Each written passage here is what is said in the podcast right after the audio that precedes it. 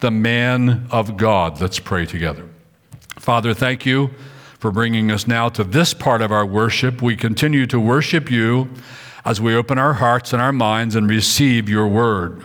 And we pray that in the power of the Holy Spirit, every person in this room, everyone who's old enough to pay any attention at all, will open their heart right now and say, Speak, Lord. I am your servant and I hear you. We pray, Father, that the Spirit would illuminate the Word so that we would be enabled, supernaturally, divinely enabled, to understand it. We pray that the Word will shape us and form us. Will you make us and mold us into the very people you want us to be? We pray that your Word would prove effectual to shape our entire church today. There are things in our text, Lord, about our church, and we pray that you will shape our church that we may be a biblical people, a people for your possession, a people for your praise. And so, Father, as we open your word, we pray to you, open thou our eyes that we may behold wondrous things from your law. We are strangers in this earth. Oh, please do not hide your commandments from us. We ask all in the name of Jesus Christ. Amen. So, this is Moses, the man of God. Now, I told you two things we're doing in the service the sermon, and then, among other things, ordaining. But let me tell you now two things that are in the sermon.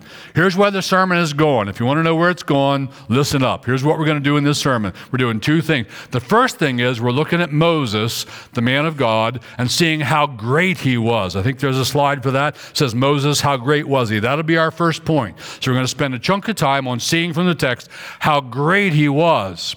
Then the second thing we'll do in the sermon, the second chunk of time, will be on this. But we're going to notice that he was seriously flawed. So the point is, even great men, great men like Moses, and he was among the greatest ever on the planet, even great men like Moses were, alas, touched by the fall, needed the grace of the Lord Jesus, and he found salvation by grace through faith and everything God revealed to him. But even he was seriously flawed. And so we're going to stand up five pastors and a sixth one becoming a pastor today. You have six pastors on the stage in front of you. That doesn't happen very often. We want you to know, I want you to know, these are great guys. Not great like Moses, but these are great guys. But they're all flawed. I don't know how. I honestly don't know how. Like the one we're appointing today, Brian Atwell. I'm sure he has some flaws. Ask his wife. She can tell you something. He's flawed, but I don't know how. But every, every great man of God has serious flaws, and we're going to see how those flaws worked out in Moses' life so that you can see how that even little sins in your life produce catastrophic effects sometimes. So that's where we're going. Here's the first thing we're doing. The first half of the sermon, Moses, how great was he? Then the second half, how flawed. Well, how great was Moses? Well, great. You like that little, uh, he was the GOAT, right? The G O A T, the greatest of all time. He was great in his day. In fact, in all the Old Testament, there was none who rivaled him. Not Ezekiel, not Jeremiah, not Isaiah, not Elijah or Elisha, not Malachi, the last of them. No prophet named in the Old Testament was greater than Moses, not even close, not even by far. There was, though, and this is a trick thing here, maybe it'll have a trick question in it for you. There was one Old Testament prophet who was greater than Moses, however. Who was he? Who was he? John the Baptist, you're right on there. So he's not actually named in the Old Testament. Well, he's not named as John the Baptist. He's named as the Elijah who shall come. But the Lord Jesus said of him, he was still an Old Testament prophet, the last of them. And the Lord Jesus said of him, no greater has arisen born among women. So why was why was John the Baptist so great? Not because of the miracles he worked, not because of the depth of revelation given to him like Moses, but because he was the one as we sang earlier who got to point and say behold the lamb of God that takes away the sins of the world. So he was great for that reason. But except for him, Moses would rise above all the other Old Testament prophets. And there are things that point out to us how great he was. We could go, for example, we don't have time. We could go to Hebrews chapter 11, the hall of faith, Old Testament saints, and we could see that by faith Moses did this and did that and did the other. Meaning, Moses was a man who believed God's word and acted upon it by faith. He was saved by the Old Testament revelation that he had. We could also point out how great Moses was by mentioning the signs and wonders during the Exodus. I mean, who else in human history has done what he did with his staff and his words down in Egypt, deliver God's people? The Red Sea parted, in front of him and the people. Who else uh, received the kind of revelation he received from God, the Ten Commandments and all? Jeremiah was not in that league. Ezekiel wasn't in that league. No other was like Moses. But we're going to look at some texts in Deuteronomy and then one other passage that show us just how great Moses was. I want you to know this. Look at Deuteronomy 5, 4 and 5 with me. I'll read them for you. And Moses says to the people of God, the Lord spoke with you face to face at the mountain. It terrified them, and they didn't like it because they weren't right with God. Out of the midst of the fire, while I stood between the Lord and you at that time to declare to you the word of the Lord for you were afraid because of the fire, and you did not go up into the mountain, Deuteronomy 5, 4, and 5. So picture this how great Moses is. He was, kind of as a prefigurement of Christ, he was the intermediator between God and the people. God spoke his word to Moses, Moses brought it to the people. Moses brought them the Ten Commandments. Moses brought them Genesis, Exodus, Leviticus, Numbers, Deuteronomy. That's a lot of revelation. That's a lot of Old Testament. And Moses brought them the entire law, the entire Torah to the people. He was very, very great. We see more about this in Deuteronomy 5 later in the chapter, verse 31. Moses says to the people, But you, no, I'm sorry, this is God to Moses, but you stand here by me so here's the Shekinah glory of God. Here's a fire. Here's a cloud. Here's smoke. Here's a quaking mountain. And God says to Moses, That's me. Stand here by me. Has, has anyone in this room ever had that happen? I wonder. Yeah, I don't think so. Like, we're nowhere in this league, right? But you Stand here by me, and I will tell you the whole commandment and the statutes and the rules that you shall teach them, that they may do them in the land that I am giving them to possess. Moses, I just want you to come here. I'm God. Come here and stand near me, and I'll tell you the statutes, the commandments, the ordinances, the judgments, and all, and then you'll go deliver them. What a, what a position to be in. That was Moses. There's more. In chapter 9, we would read this, verses 9 and then some more. Moses says, When I went up the mountain to receive the tablets of stone, the tablets of the covenant that the Lord made with you, get this, I remained on the mountain 40 days and 40 nights. I neither ate bread nor drank water. Deuteronomy 9 9. Talk about a diet. Talk about a crash diet. You know, this is humanly impossible. How long can humans go without drinking water? I think it's three days. How long can humans grow, grow without eating? It'll surprise you. I think it's about a month. In fact, I won't name him, but we have a guy who's a part of this church. He's about my age. There's your only clue you're getting. Uh, who told me when he was younger, he just got it in his head that he wanted to see how long he could go without food. And I believe he told me he went a month with no food. So, how about that? So if you're on a diet and you're thinking, man, I'm going to starve to death if I don't, no, you can actually go about a month with no food, so that'll help you. But anyway, here's Moses, obviously supernaturally sustained by God as he's up on the mount, down on his face, communing with God, worshiping God, receiving revelation from God, and for 40 days and 40 nights, he is sustained divinely by God. God made him. It's a small thing for God to sustain him without food and water. Who needs food and water when God's working in the equation? There's only one other in the whole Bible who was ever sustained supernaturally like this. Who was it? Jesus. It was Jesus. That's right. I got your accent. It was Jesus. Yes. Amen to that. So Moses is, a, uh, for, is prefiguring Jesus in a sense. But then we go on, Deuteronomy 9, 10, and 11. And the Lord gave me the two tablets of stone written with the finger of God, and on them were all the words that the Lord had spoken with you on the mountain, out of the midst of the fire, on the day of the assembly. And at the end of 40 days and 40 nights, the Lord gave me the two tablets of stone, the tablets of the covenant. Have you heard of these things called the Ten Commandments? How many of you have heard? You heard of the Ten? Everybody's heard of the Ten Commandments. Guess who they were given to? They were given to Moses. It was given to Moses to receive from God on tablets of stone inscribed with the quote, finger of God. And that was given to Moses to take down the mountain and deliver to the people. Here, these tablets, these are from God. What an amazing position to be in. That never happened with Isaiah. That didn't happen with Ezekiel. This was given to Moses.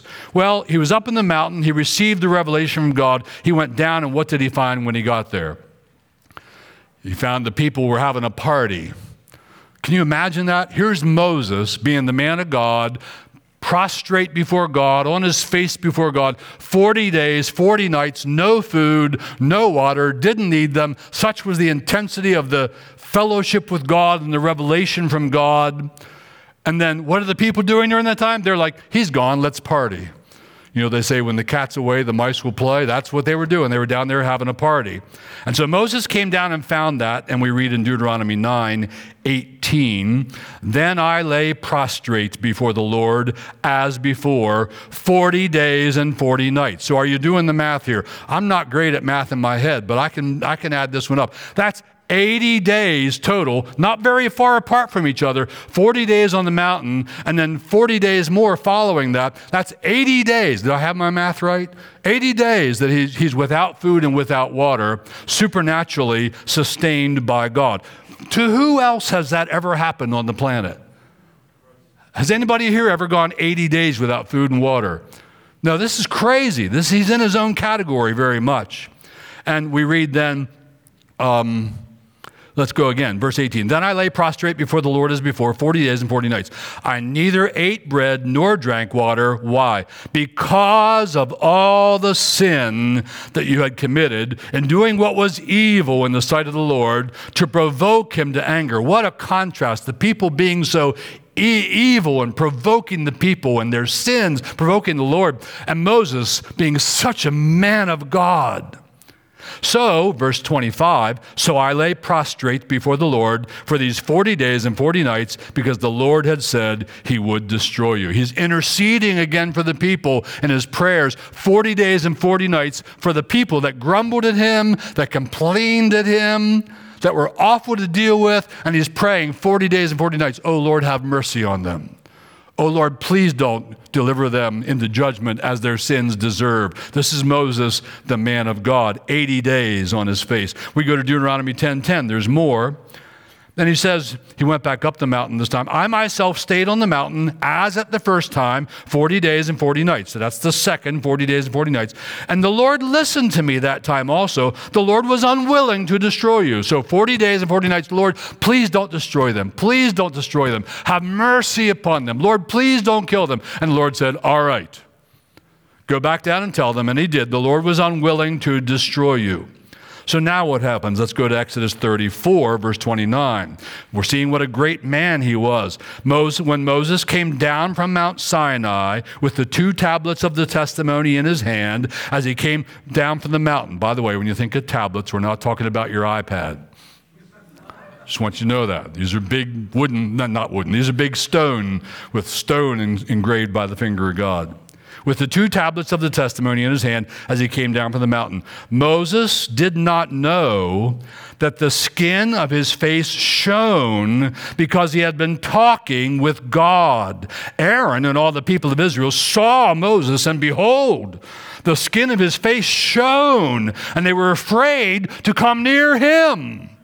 First, they were afraid to get near God, the mountains smoking and quaking, and the voices thundering, and it terrified them. Now they're afraid to get near Moses because he's been so with God, 80 days total, prostrate before God, worshiping and praising and receiving divine revelation, that when he came back down, there was a glow. We learn elsewhere in Scripture that he put a veil over his face so that they wouldn't notice the glow was slowly disappearing.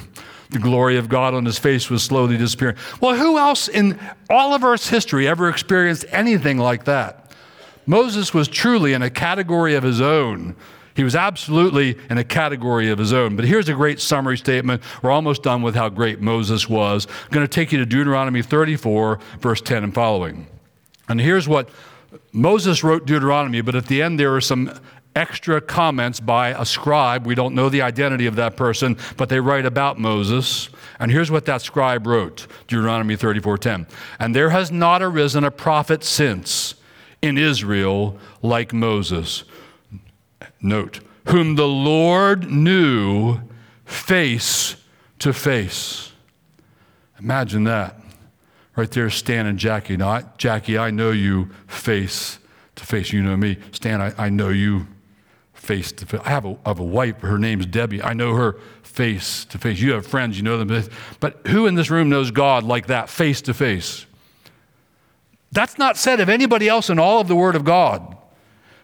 Whom the Lord knew face to face, the intimacy the closeness, the relationship God and Moses had. None like him for all the signs and the wonders that the Lord sent him to do in the land of Egypt, to Pharaoh and to all his servants and all his land, and for all the mighty power and the great deeds of terror that Moses did in the sight of all Israel. Deuteronomy 34:10. Moses was in a league of his own. It's not entirely surprising. It was evil, it's bad, but it's not entirely surprising that when Jesus came, the leaders of Israel said, No, we like Moses. They chose Moses over Jesus. That's a bad choice because Moses was about Jesus, and Moses prepared the way for Jesus.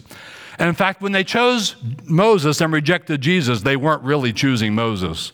They were choosing a religion and a system that they had concocted that wasn't pleasing to God. But anyway, Moses was a great man. Have we established that? Are you all with me on that?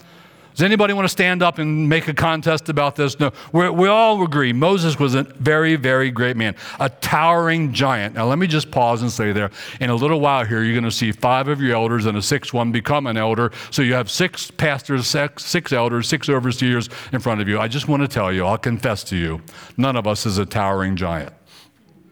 I'm sorry to tell you that, Cornerstone Church. None of us is in the category of Moses, or you can come down about a thousand categories, and we're probably not even there, all right?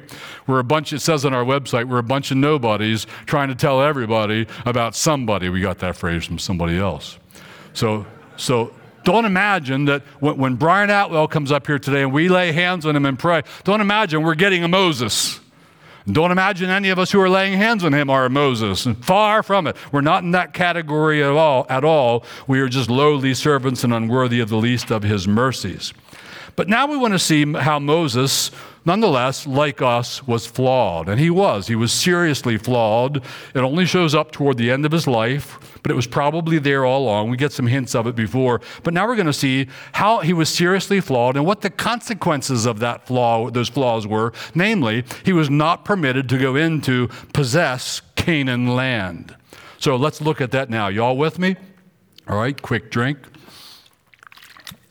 Dry mouth. Thank you. So let's go to Deuteronomy 31, verses 1 and 2. And we read So Moses continued to speak these words to all Israel, and he said to them, This is, this is sweet. I am 120 years old today. Happy birthday, Moses. I'm 120 years old. What's that mean? Here's what it means I am no longer able to go out and come in. Like, I don't leave my house much. I'm too tired. Now, my dad's not 120, but he's 95. I know I tell you that too many times, but I love him. He calls me almost any, every morning and we talk for a while. And my dad being 95, I'll ask him, So what'd you do yesterday, Dad? He might tell me, like, Well, I drove into town and got some groceries and I came home and then I was exhausted.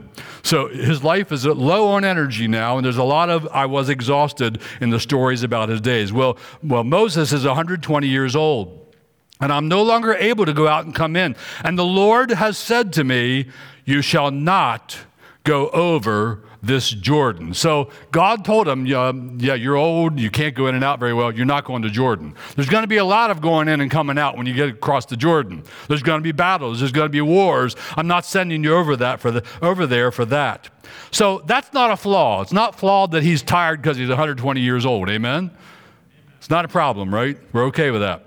But now we're going to see how his flaws begin to appear. So, uh, back in chapter 3 of Deuteronomy, we read this um, The people have sinned, and we read, and Moses says, And I pleaded with the Lord at that time, saying, Oh, Lord God, get this, you have only begun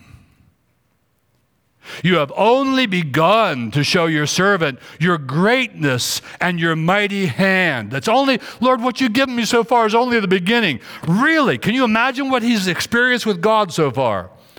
From Egypt all the way up till now, up on Mount Sinai, 40 days, 40 nights, repeated 40 more days, 40. And Moses feels like, I'm just beginning to get to know you, God, because God is immense. God is eternal. God is infinite. He is the all wise God. We're, I think we're going to feel like that for all eternity. Like there's more and there's more, and we'll never exhaust understanding who God is and what He's like. And Moses says, Oh Lord God, you've only begun to show your servant your greatness and your mighty hand. And then he puts out this great phrase For what God is there in heaven or on earth who can do such works and mighty acts as yours? Amen? Like, what other God can do that? And now Moses begins to plead with God. Please let me go over and see the good land beyond the Jordan, that good hill country and Lebanon. Oh, please, Lord. Reminds you of one of your kids when they want something and you're telling them no. Oh, please, mommy, can I have it? Oh, please, oh, please. And that's what Moses is doing with God. Please, can I go? Verse 26. But the Lord was angry with me because of you. We'll come back to that. And would not listen to me. And the Lord said to me, Enough. Like, stop the pleasing. Here's my will. No more pleasing after this. Don't keep going on. Please, please.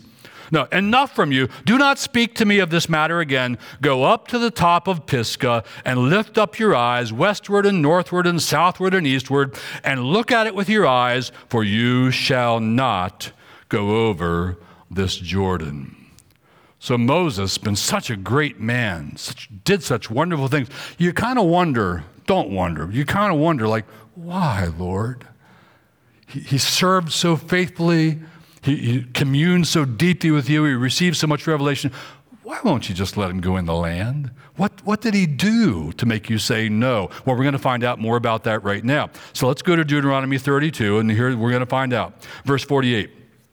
That very day, the Lord said to Moses, Go up this mountain of the Abarim, Mount Nebo, which is in the land of Moab, opposite Jericho, and view the land of Canaan, which I am giving to the people of Israel for a possession, and die on the mountain which you go up and be gathered to your people as Aaron your brother died on Mount Hor in Mount Hor and was gathered to his people. And why? Here's why.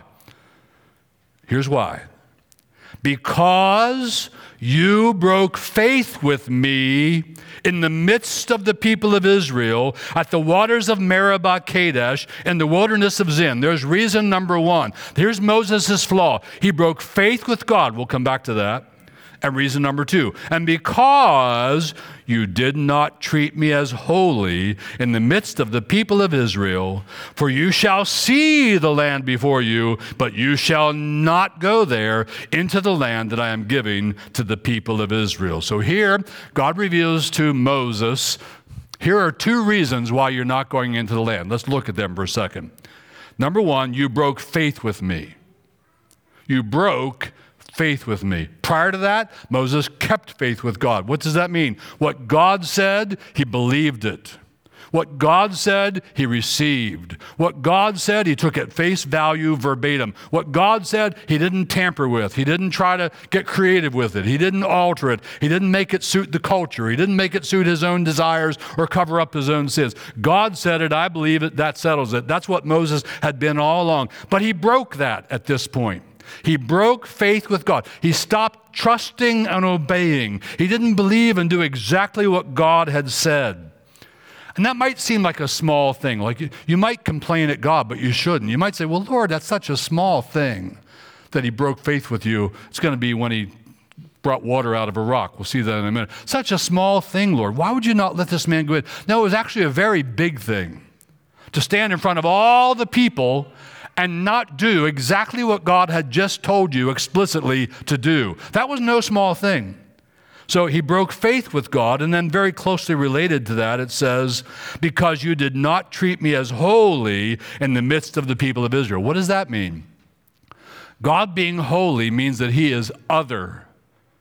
He is unlike us. It's not just that he is without sin, it is that unlike us, but it means that in every way he is transcendent. He is high and we are down very, very, very low. We're like nobodies before God. And so to treat him as holy would mean to respect him and to revere him so that you would do exactly what he says. And how did Moses fail to treat God as holy? Well, Moses treated God as one of us. Like if one of you says to me to do something, I might improvise on that a little bit. Like if Stan stands at my house and picking on Stan today, and says, "Hey, can you bring me a cup of coffee?" I might bring. You don't even drink coffee, do you? Sorry. Bring you a cup of coffee, and uh, I might say, "Well, I'm gonna I'm gonna bring him a cup of coffee and a cookie." See, I, I, improvised on what he asked. We can do that with our friends because, you know, he's not high. We're both humans and all that. But when God says to you, bring me a coffee, all you do is bring him a coffee. God's never going to say that, all right? Wanted you to know I know that. Okay. So, whatever God says, you want to take him at his word. He's explicit about it. You want to be uh, um, uh, strong and firm about sticking to exactly what he said, and Moses did not. When did he not? I think you can feel it coming. If you know the Bible a little bit, you'll know about it. But let's go look at it. We have to jump over to Numbers chapter 20. Now, the people of Israel are engaging in their favorite national pastime, they're grumbling. They're grumbling at God. Moses is at a point where he's had just about enough. You ever been at that point with somebody? No, never. Huh? Uh, sure, you have. So Moses is at that point. I've just had about enough of this. I can't take any more of these people. So there we are, Numbers 20, verse 6. Then Moses and Aaron went from the presence of the assembly to the entrance of the tent of meeting. That's where they went to meet with God. And they fell on their faces. There's a lot of face time going on in Moses' life. And the glory of the Lord appeared to them, and the Lord spoke to Moses, saying, Now notice exactly what the Lord says to Moses, exactly what he tells him to do. Take the staff. You remember the staff? He had it in Egypt, he worked miracles by it, and so on. Take that staff, Moses still had it, and assemble the congregation, you and Aaron your brother, and tell the rock before their eyes to yield its water. So you shall bring water out of the rock for them and give them drink to the congregation and their cattle. And Moses took the staff from before the Lord as he commanded him. So far, so good. Take the staff, and what's the second commandment? Speak to the rock. That was pretty simple, wasn't it? Is that hard to remember? Two points. Take the staff, speak to the rock. I can even remember that. All right?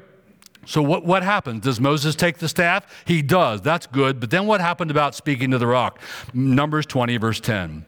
Then Moses and Aaron gathered the assembly together before the rock. So they're all there to see him do this. And he said to them, and he's angry, and you can see it. He says, Here now, you rebels. Did God tell him to say that? Gather the people and call them rebels. No, he's mad. He's improvising on exactly what God, who is transcendent, and you should treat him as holy, and you should keep faith with him. No, he's not doing those things. Here now, you rebels, shall we bring water for you out of this rock? God didn't tell him to ask them that question. And then verse 11, and Moses lifted up his hand and struck the rock with his staff twice. Boom, boom, he's mad. And water came out abundantly, and the congregation drank and their livestock. And the Lord said to Moses and Aaron, same two things, because you did not believe in me. See, they did not keep faith with God.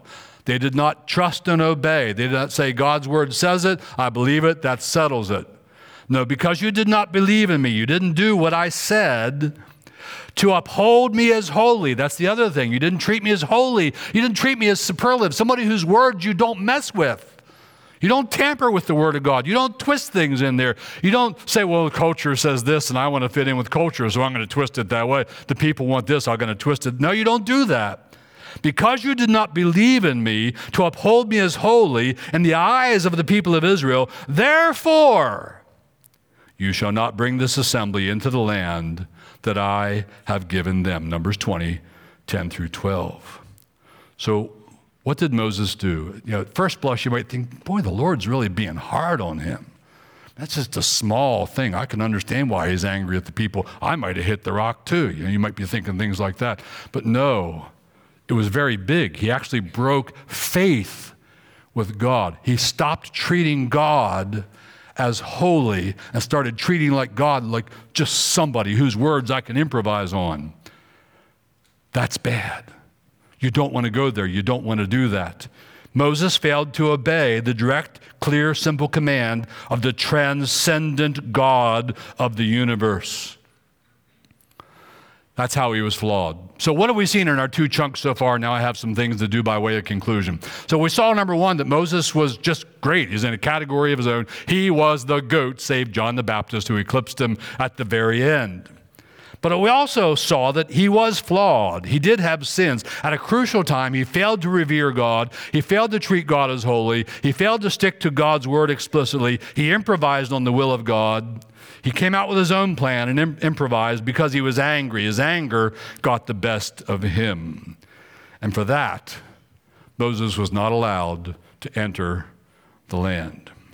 You say, well, that's all very interesting, Pastor Steve, but that's ancient history. What does this have to do with us? Well, there were a few things along the way that had to do with us, but let me give you three things, and here's how this has to do with us. First, how it has to do with us, all of us generally, and then two more, that how this has, how this has, what this has to do with us as we're ordaining a pastor today, what this has to do with us as pastors in the church. Here's the general one for all, by way of closing and conclusion. Number one, please note from the story of Moses that little compromises can lead to large, painful, lasting consequences. Amen? Isn't that exactly what happened in the life of Moses? He had been so faithful. He'd served God so hard. He'd been so holy and committed and dedicated and self denying. He just gave himself wholly to the Lord, but he wound up at the end angry, and that led him to a little compromise. It looks little to us. You just, he hit the rock instead of speaking to it. But that little compromise was actually big, and it led to large, painful, lasting consequences. He had asked, Please, please, kind of go in the land? He pleaded with God, Oh, please let me go into the land. And God said, No, and here's why because you didn't treat me as holy and you broke faith with me and you didn't do what my word says. Little compromises in Moses and little compromises in you and me and little compromises in us as a church can lead to large, painful, lasting compromises. I'm sorry, consequences. So I would simply ask you now, and may the Spirit of God search you and lead you to the cross as needed. Are you allowing? Are you living with? Are you excusing? Are you explaining away? Little compromises that you're just saying, well, they're just little compromises. They're actually very big because you're not taking God's word seriously. You're not living according to God's word. You're making excuses for your disobedience. You're twisting the scriptures so that you can tell yourself, but I'm doing the will of God. God understands, and this is okay. Is that you? Then I just want to remind you that little compromises can lead to large, painful, lasting consequences. But I also want to remind you quick that there is a fountain that is open for sin and uncleanness. And you can take those compromises, and I pray that you will, right to the cross, right to the foot of the Lord Jesus, and say, Lord Jesus, I confess my sins unto you. I'm so glad you are faithful and just to forgive me my sins and to cleanse me of all unrighteousness. Now, let me make this point before we leave it a little more applicable to the subject of pastors and elders as well. We don't want to make compromises as, who become, as to who becomes a pastor here. The scripture is clear on biblical qualifications. We're going to read some of them to you a little bit later. And we don't want to fudge on that. We don't want to say, well, yeah, he's got that, but he's a good guy. Let's go ahead and do it. This happens a lot. Sometimes it's the, the good old boys network. I like him, we like it. Let's get him. And he's really not biblically qualified. As a church, you must pray that we would never do that and you would take seriously your involvement. We involved all you. We ask all you members to give us your consent by thumbs up, by a vote, and let us know we're all together in this. And you gave it unanimously, by the way. But we don't want to make any little compromises, and we don't want our elders making any little compromises about how they lead the ministries and the life of Cornerstone Community Church. Can I hear an amen to that? All right, thank you. Bless you all. Here's a second point by way of closing. This is somewhat tongue in cheek, but it's true. Every elder we could possibly appoint will be great in some ways and flawed in others, right? So if you're thinking we're going to appoint a flawless elder, think again. I don't know what his flaws are. I don't know what any of their flaws are, Frank. I couldn't name anything with any. They're great guys. They're like Moses, not in his league, but they're great guys. And I couldn't name any of their flaws, and that's good because the Bible says an elder must be what? Above reproach. Doesn't mean there's nothing wrong. Doesn't mean he's reached the point of sinless perfection. That's impossible to glory. What it does mean is there's nothing glaring, there's nothing that's scandalous, there's nothing terrible, there's nothing that's going to make everybody say, wait a minute, what about that? You can imagine what that might be. But can there be little things? that's Like, sure. There will be, and there are. Just ask any one of our wives, all right? So I just had three weeks. I've never done this before in my life. I just had three weeks of staycation. It was a to do list staycation, my list and hers. And every day it was my job, and I loved it. It was a complete distraction from work. Get up, and what's on the list, add some things to the list, get them done. Endorphins in my brain, cross one out. It was really great time. So, but I found out that it was so, like by the end of the three weeks, I think we're both realizing that in order to save our marriage, I need to go back to work because we were really starting to get on each other's nerves. And we don't do, we, we get along really great. We're blessed with a very easy and good marriage, but we were definitely getting on each other's nerves. And I was thinking, like, yeah, it'd be good to get back to work here. So every elder we could possibly appoint maybe gets on his wife's nerves if they stay home together three weeks in the house. Every elder we could possibly appoint will be great in some ways and flawed in others. Don't believe it? Ask their wives. So don't expect our elders to be perfect. Expect us to be Christ loving, Christ exalting, Christ following, but flawed and fallen, but redeemed men of the church. Amen? You okay with that? All right, here's the third point by way of closing, and then we'll be done. It is this and I already pointed this out, but let's make it a point by conclusion. Leaders of God's people must, must, must, must lead strictly according to the dictates of His Word. Now, I just want to tell you, we live in a time, and I bet a lot of people who've lived in any time have had the same thing in their time. We live in a time when there's lots of pressure on pastors to do this or to do that. But when we look at our Bibles, we say, well, wait a minute, that's not quite right. That's not quite biblical. We don't think you're dealing fairly with the Word of God. We don't think we can subscribe to what you want us to do. And, and pastors have to make decisions like that all the time. And I hope you'll pray for us that we make good and wise decisions. But you, I hope you'll like this that leaders of God's people must, must, must, must, must lead strictly according to the dictates of His Word. In other words, what we need on any given issue, what we need to know. An issue comes up in Cornerstone Church. The elders meet. We meet regularly twice a month on a Sunday night. We have a meeting tonight, usually at 7. Tonight it's 8 because there's a picnic from 5 till 7.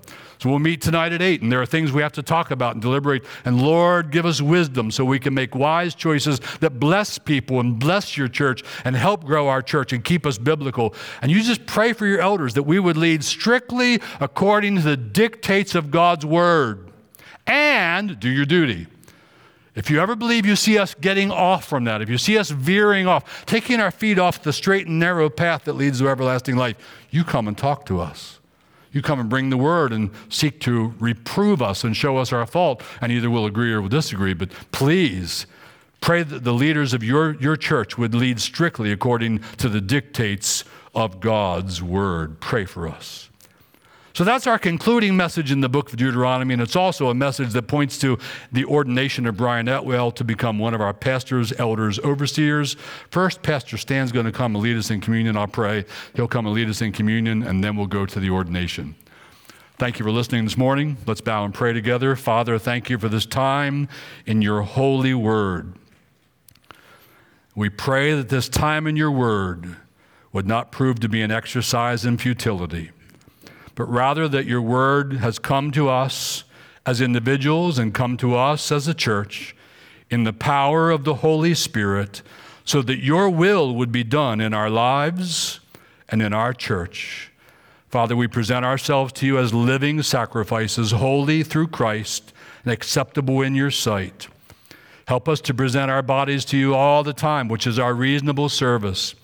And we present our church to you and our elders to you and this one that we're ordaining today. And we pray, oh Father, would you give us more of the power of the Holy Spirit, more wisdom, more discernment, more selflessness, more humility, that we may serve you faithfully in the church of Jesus Christ. For it's in his name that we pray with thanksgiving. Amen. Pastor Stan. All right, thank you, Steve, and good morning, good afternoon.